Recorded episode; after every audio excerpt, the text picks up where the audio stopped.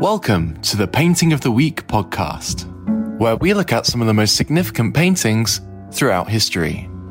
Introducing your hosts, Phil Grabsky and Laura Bentham.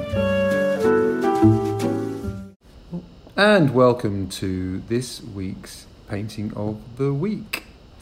I'm here, as ever, with Laura.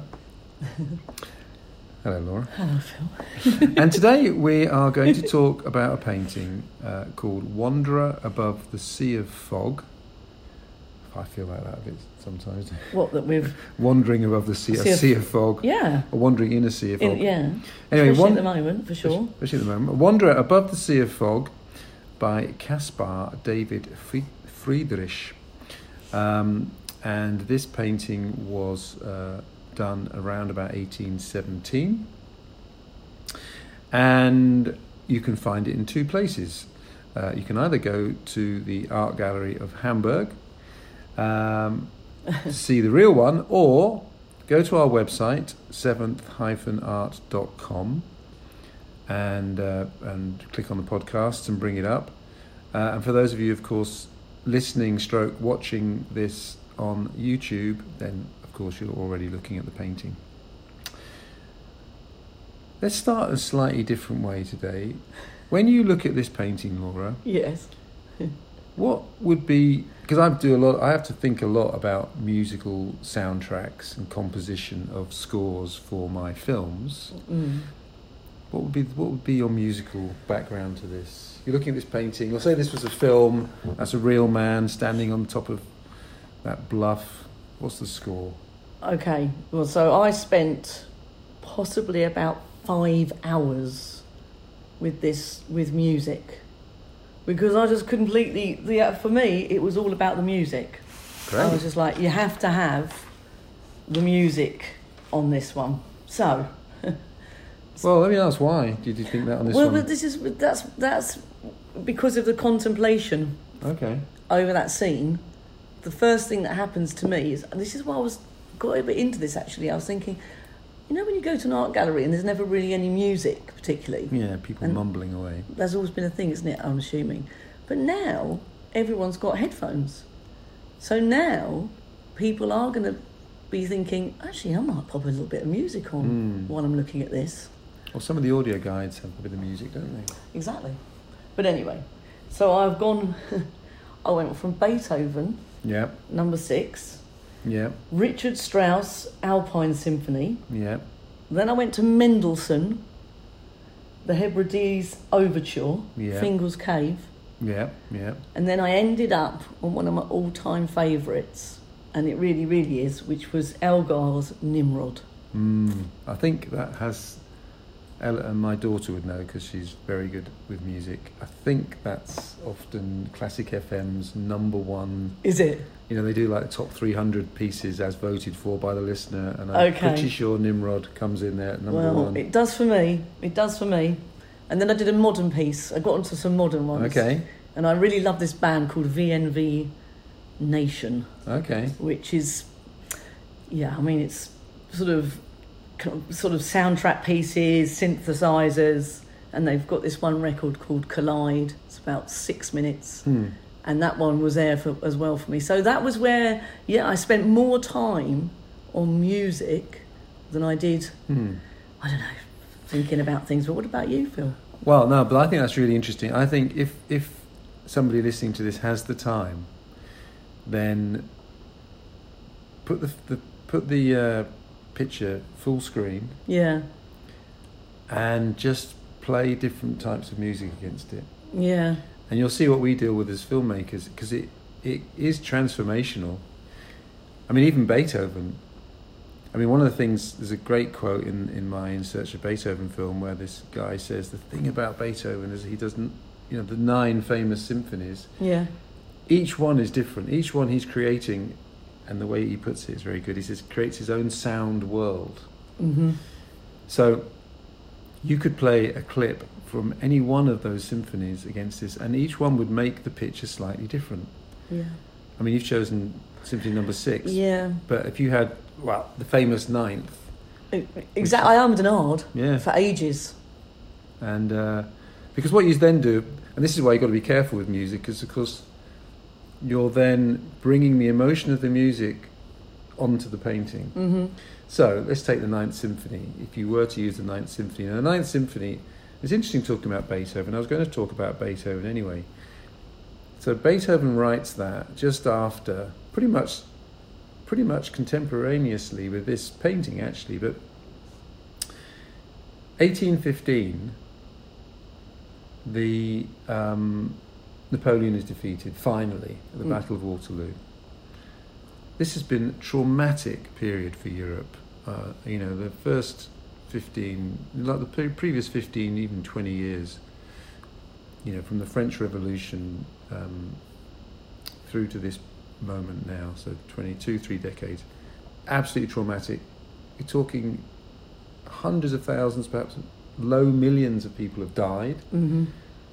because of revolutionary fervour, but also because of Napoleon's ambitions. He's finally defeated at the Battle of Waterloo by the British and Prussians. Um, and they have something called the Congress of Vienna in, I believe, eighteen fifteen. And here's a little known fact. People don't often know that Beethoven actually wrote a tenth symphony. No, I didn't know that. Um, in fact, he was planning to write an official tenth, but he also wrote a tenth which was um, kind of, uh, um, what's it called? It's like a military symphony. Anyway, Congress of Vienna. The thing about the Congress of Vienna was that they felt optimistic. Okay. They thought, finally we've defeated this dictator, we can move forwards. And so the whole thing with the with the Ninth Symphony is all about humanity coming together to work together. Finally we can do something great um, and uh, and look forward to a, a you know a better fu- a better future. Now if you have that music laying over this, mm. you have somebody up there who's thinking, looking to the, the bright future, you know, let's assume this is a dawn rather than a dusk. And so it just changes how you see the picture. On the other hand, if you played something slightly maudlin mm. and a, yeah, bit, yeah. a bit gloomy, mm-hmm. then you start to think, well, who is this guy dressed in black? Who's you don't see him, he's got his back to us, he's walked to this... You also start to think a bit more about the dark, slightly, I don't know, somber rocks. Then you start to think maybe you know a little bit about Caspar David Friedrich's past and the fact that before he was twenty, his mother died and his two sisters died and his brother died, and maybe this is him contemplating mortality and you know. All you the have, same period though. You have this, you have a somber music across mm. it, uh, or you have. Um, Anyway, so, so music can play a huge role in how we interpret, and that's why when going back to making films, you've got to be so careful, because the painter, generally speaking, knows that his painting or her painting is going to be seen in a, in a, in a, in in silence. Yeah. Okay. Um, so when we lay music on top of it, we're kind of affecting a way, in a way. how that painting's been interpreted. Oh, I always want to put music on top of things. Yeah. So now I'm thinking that when I go, you'd always, I will, I'm not a big headphone person to be fair, but now I'm thinking if I was standing in front of that mm. painting in the flesh, because it will be so different in the flesh than what it is on the screen, I really, really would like to have Do you a, know, a piece. It'd be a really good audio book, audio tour to do of a gallery where there's like, they choose ten, twenty paintings, and all you're doing is standing in front of them and they change the soundtrack. Yeah. They did that once. I went to the V and A, and I mean, this is completely off topic, when I went to the David Bowie exhibition. Mm, mm. Did you go to that? No. It was really, really good. Mm. And that did, that changed and played. And that was really, really good. Hmm. But for obvious reasons. But yeah. But this is such a wonderful piece, and I didn't think I would like it immediately. And I didn't think I'd find it interesting. But because I got so caught up with the music and the fact that he's just, well, like you just said then, of all the things that are going on, I just mm. thought maybe most of it was to do with the fact he was looking out to do with... He had just, I believe, got married. So he'd had such a... Are you about to jump?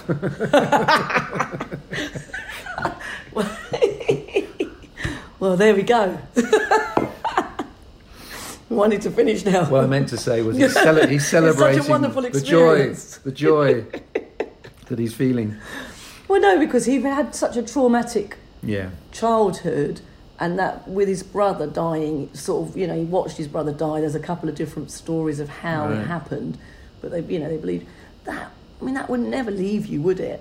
So him getting married, sort of must be thinking to himself, oh, okay, new beginnings, moving forward. I've got to get over all those mm. mountains mm. to get to the other side.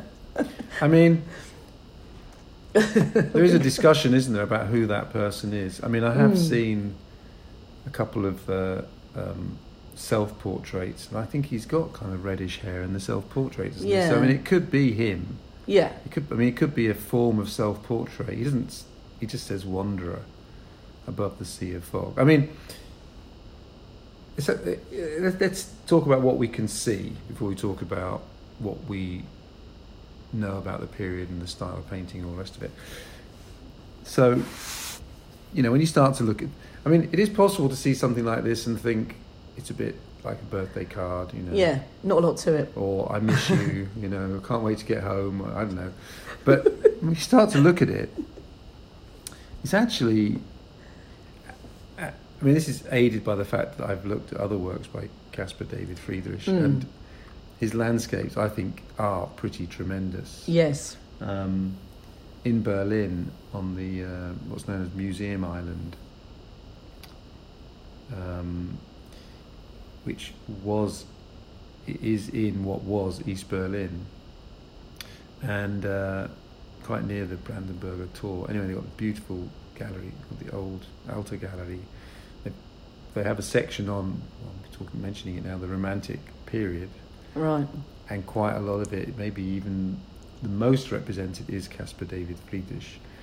And his landscapes are really, they are almost kind of magical Lord of the Rings type landscapes. And all that, yeah, they're stunning. And often there are kind of silhouetted characters. Um, I think you mentioned before we started that he's only, only did, apart from some self-portraits, he rarely did. Yeah, he rarely did people.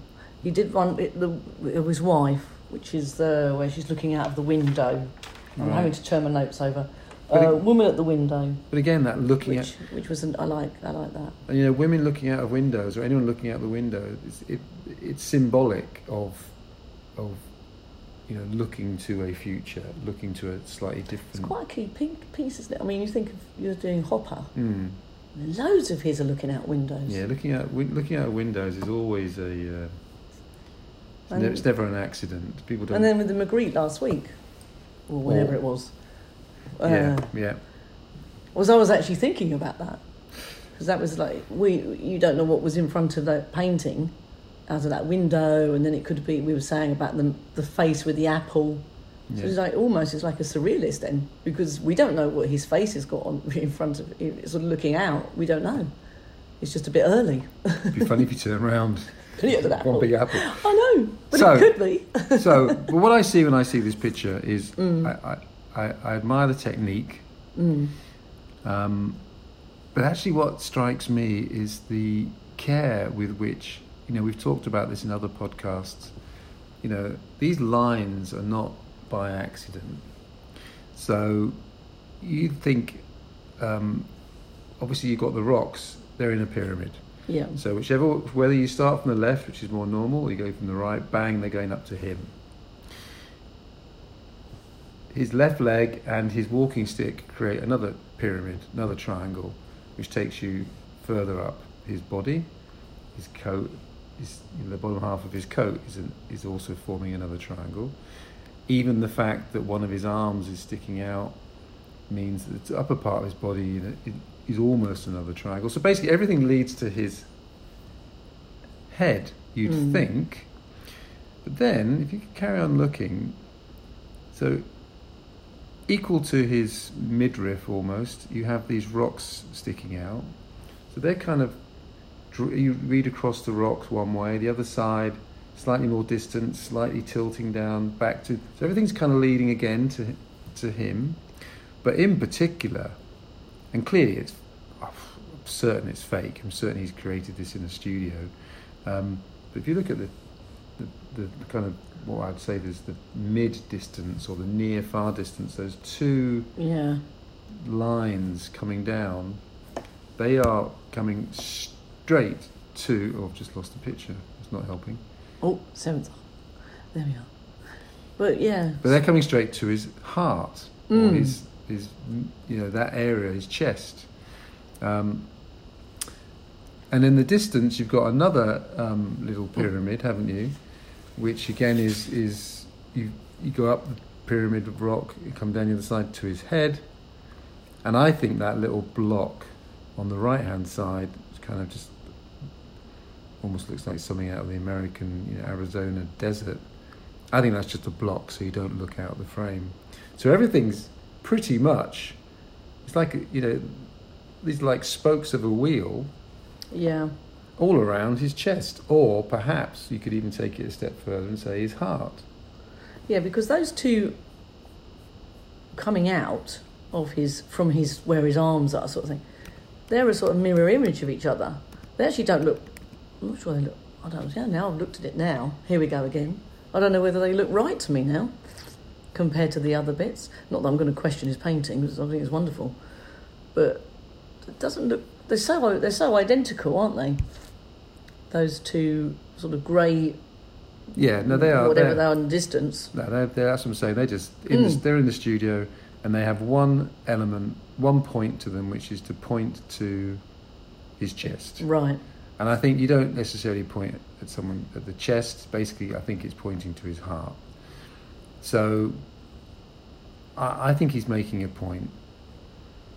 And I think then, and then of course, it's what you start to do with paintings is you start to perhaps overanalyze them, or you're incorrectly analyzing them. But I don't think he's maudlin or depressed, or I think he's he's. And I think this is part of the Romantic period. I think he's celebrating yeah. landscape, nature, the natural world. Mm. Um, Your own mortality, insignificance, everything on that painting. Yeah. I mean, it's hard to say, obviously, how he's feeling. And the fact that he's... And I think the fact that the silhouette is intentional, because you, you're not interested in... It doesn't, you know... It is a person reflecting on what he... We, I think it would be pretty safe to say so. He, what he can see. Yes. If he's looking at us, then it's all well, what's his, what's his face telling yeah. us, and what's you know, mm. it's all about him, and the, the landscape's just a backdrop. No. We we are that person. When you get to the top of anything though, like mountains or hills, and you have got a gorgeous view, you do all. Do you always stop? Yes. Yeah. You always stop. Yeah. You always take a look. You always contemplate nature. Oh, I don't know how it's... I wonder if any other, if there are any other mammals, animals, whatever, actually admire the view. Yeah. Or whether we're unique in that. A lion. Was it? Would it be admiring the view, or was it just looking for... I don't know now. Food. I think you're right. It's hard, I mean, I'm not... It's, it's hard to... We need to speak to David Attenborough. I mean, I don't think... We need David. He but must know. There has to be... But do you think, you know, know if, a chimp, like, if a chimp goes to the top of a mm. tree in a jungle, is he looking out going, that's a lovely view? Or is he thinking, where's my next lunch coming from? So we're unique in that, aren't we? Are as, we as, actually unique with the painting, though, because a chimp... Does chimps, do well, chimps go they, and get, get some they talk about charcoal and do yeah, some drawings? I, I think we are unique. I mean, to talk about chimps, you know, creating art, and but I mean, it's, it's a bit of a stretch, isn't it? All right. Um, but no, definitely. Eagles. Eagles aren't flying around admiring the view, are they? No. They're literally looking for food. So we are, he, he is asking us to reflect on, we, we are, we are that individual looking out over that landscape and reflecting. And again, bear in mind, eighteen seventeen, Europe has been traumatised. Yeah. Um, as I say, I, I would suspect millions of people have died. And um, this is somebody that's that's come through it. I, you know, we know a little bit about his biography. He's personally, as, a, as an artist, as an individual, come through trauma. and he still seems young and strong enough that he's got a future ahead of him, this particular person. He certainly, um, yeah. It's obviously, a, you know, that's probably a two, three hour trek to get there. Yeah, look at his clothes, Phil. I mean, look what we, we would be wearing if we were doing that. Yeah, he looks pretty well dressed, actually, doesn't he? Yeah. You know, comparatively. But then, Wanderer Above a Sea of Fog. So I mean, if that was if that was the title of a poem, mm. you know, you'd know that there's that's somebody searching for answers in the miasma of difficulties and obstacles that we all face on a daily basis. So I think there's also that being reflected. Um, I was saying to you, wasn't I, that Turner was about the same time mm. as him, and there is some similarities in some of their paintings. Yeah, definitely. Because of the, uh, I mean, I you know, wasn't didn't really know much about Turner, but I looked at some of some of his paintings, and I, well, they're wonderful. The especially the seascapes with the with all the ships and things like that. So, you know, it uh, it definitely. I wonder, I wonder if they ever met. I always ask this because I know that there's so many people out there that listen, and I think to themselves, "Oh, I'm sure they'll know." I'm sure they'll know if they did.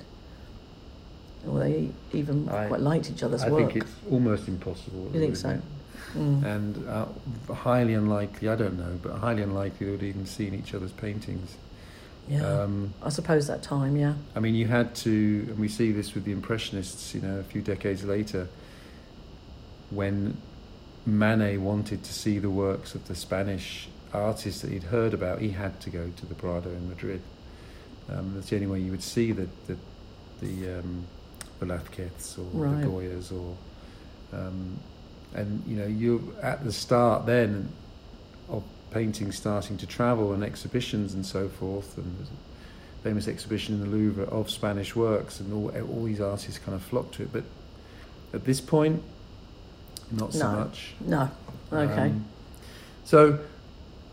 In terms of the more kind of broader scene that um, Friedrich is representing, it's it's what we call Romanticism, and they did absolutely kind of um, idealize nature.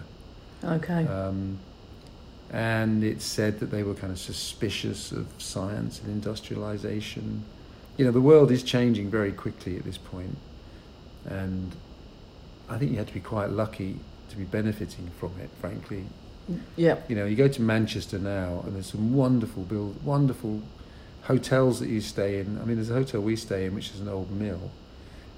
And it's a fantastic hotel, but if you just stop for thirty seconds and think, "Oh my God, to have worked here, yeah, what a nightmare!" Mm-hmm. I mean, it's like the poor people working in these these types of mills today in somewhere like Bangladesh. Um, Imagine if they saw that now as a hotel. Yeah. No, um, nothing romantic about that for them. No way. And so, um, you know, literature, poetry, painting, music. Um, now, when I did the four In Search of films, yeah, um, I didn't do them in, in this order, but there is. I mean, it turned out that the four composers that I focused on basically cover what is. what is actually properly known as classical music. Um, we talk about classical music and often being more broad, but actually the classical music period is from Haydn, mm-hmm. because he comes out of the Baroque and you go into the classical with him, and you come out of, so Haydn, Mozart, Beethoven, Chopin, that's right. the chronological order. And when you come out of Chopin, you're leaving classical music and going into romantic music. Okay. The Romantic period. Now, what is the transition through those four pieces of music? Well, Haydn wore the livery. You know, he was a servant, mm-hmm. and he wore the livery, the, the costume, if you like, of the Esterhazy princes that he worked for. He had a long life. He actually ultimately worked for four of them. And basically on a Monday morning, he'd be called into the office and they'd say, "Need a symphony on Saturday, we've got, you know, Laura and her husband are coming over, write us a symphony." "Yes, sir." And and Haydn would go off, he had a relatively small orchestra, and he'd write a piece. Understanding think, yeah, this yeah. is quite interesting, because then he had a relatively small orchestra, and to keep them happy, he'd sometimes give them like solo works. So there's a very famous horn concerto by Haydn, which is still played to this day. It's beautiful. He wrote it to keep his horn player happy. Okay. Oh, I love that. Um, and uh, so, employee, Mozart. Mm-hmm. Mozart comes along, arguably, ultimately, the greatest composer of all time. Discuss. Um, but he too is an employee of the Archbishop uh, uh, um, uh, in Salzburg, and then the court. He too had to wear a livery, and he hated it. Right. And he got very upset because on, they went on tour, went on a, they journeyed somewhere, and he was told that he'd be sitting downstairs with the, with the cooks eating, and he, he said, "I'm not having that. I'm as good as any of the rest of you." And he got kicked out. Literally got kicked up the, out, out on his ass. uh, and then he basically started a, an independent career as a, as a composer. Now, contemporary. Well, Mozart dies in seventeen ninety-one, seventeen ninety-two. Um, Beethoven arrives in Vienna, and uh, he's born in Bonn. He has managed to persuade his prince, that also controls him, um, to let him go to, to Vienna to study. As it happens, uh, he, he, he's very naughty, uh, doesn't do what he's supposed to do, um, but Napoleon's troops have arrived in Bonn. That prince has fled because the, the prince has told Beethoven, "You're not doing what you're supposed to do." Right. Haydn, who he's gone to learn from, has written to the to the prince saying he's just not he's not he's not doing his work. He pretends to have, anyway. Tells he tells me he's got no money, and then so the the prince has said, "You've got to come back to Bonn." Right. Beethoven then, had he left Vienna, we probably we might not have heard of him. But just at that moment, Napoleon's armies are arriving. Prince flees. Beethoven thinks, "Great, I'll stay in Vienna." He stays in Vienna, pretty much as an independent musician. Uh, If the court called, and they would call, and they say, "Come up, there's a pope, there's a somebody, there's a bishop coming through. You need to give him a piano lesson." Well, Beethoven would have to do it, but pretty much he was an independent musician, but he's still writing grand works. Right. Yeah. I'm rattling through this a bit. All the films, of course, available at seventh art dot com. Although this is really interesting, Phil. But not entirely relevant. But no, it, it is, is relevant. Because then you get to Chopin. Mm-hmm. Now, Chopin, who's the, who has been absolutely enthralled, he's born in Warsaw, he's in, or in Poland, he's enthralled by these what he, what he hears from these other musicians. He makes his way, ultimately, to Vienna. He only writes in his entire life, I think, six orchestral works. What he wants to do is to play the piano and write very intimate, romantic, we call them romantic works. And what he's doing is he's expressing himself. Uh-huh. In a way okay. that Haydn would never claim to be expressing his personal emotions, because they are to some extent. But, Be- but Chopin, if I remember correctly, he only did thirty performances to a, an audience in his entire life. And some of those were in England and Scotland at the end when he had to do it for money. Uh-huh. So it becomes mm-hmm. becomes more introverted. It becomes much more a, a statement of one of the one of the, I mean Ronald Brautigan's one of the best pianists in the world. I remember him saying in the film, I, I struggle to play Chopin because it's so personal. Right. It's almost like the only person that can play this kind of personal music is Chopin himself. Well, I mean, that's interesting. So all this is happening yeah. at the same time as people are starting to paint like this. These are these are not grand, grandiose historical paintings. No. They're not, um, you know, no longer are we getting Napoleon crossing the Alps on his steed, even though he crossed on a mule. Um, uh, you know, we move now to the individual. Yeah. And thinking about, the individual's thinking about himself, in this case it's a hymn, um, and you know, think, considering nature, and this is a it's a development in art, and this artist is, is kind of at the peak of that, isn't he? Well, the thinking paintings, he's wanting us to think. Yeah. But no one, you're right about the Chopin. There, no one can think. We absolutely no idea what is going through his head yeah. at all. In fact, I wonder how often before this you've had paintings where the character has their back to you. You don't, don't even see their face. Is I it, don't know. It's irrelevant. Yeah. Um, and yet all it's done is made loads of questions for us. Yeah. And we've got no answers. Well, on that. Yeah. on that, on that, yeah. Before. Back to the library. Back uh, to real life. So I would say that um, all these films, uh, as I've been talking about, are available. We've got films about artists from this period.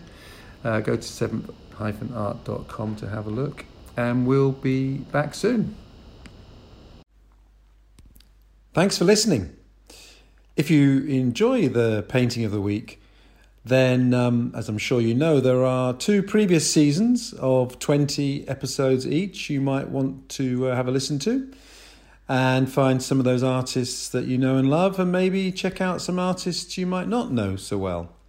And please, if you do enjoy the podcast, it's uh, super if you can share the link, uh, let others know, um, write us a nice review. All these things kind of help, and it's nice for us to know that there are people out there enjoying what we do as much as we enjoy doing it. Thank you very much. Bye. Thank you for listening to the Painting of the Week podcast. For more information, please visit our website at seventh art dot com or contact us by emailing info at seventh art dot com. See you next time.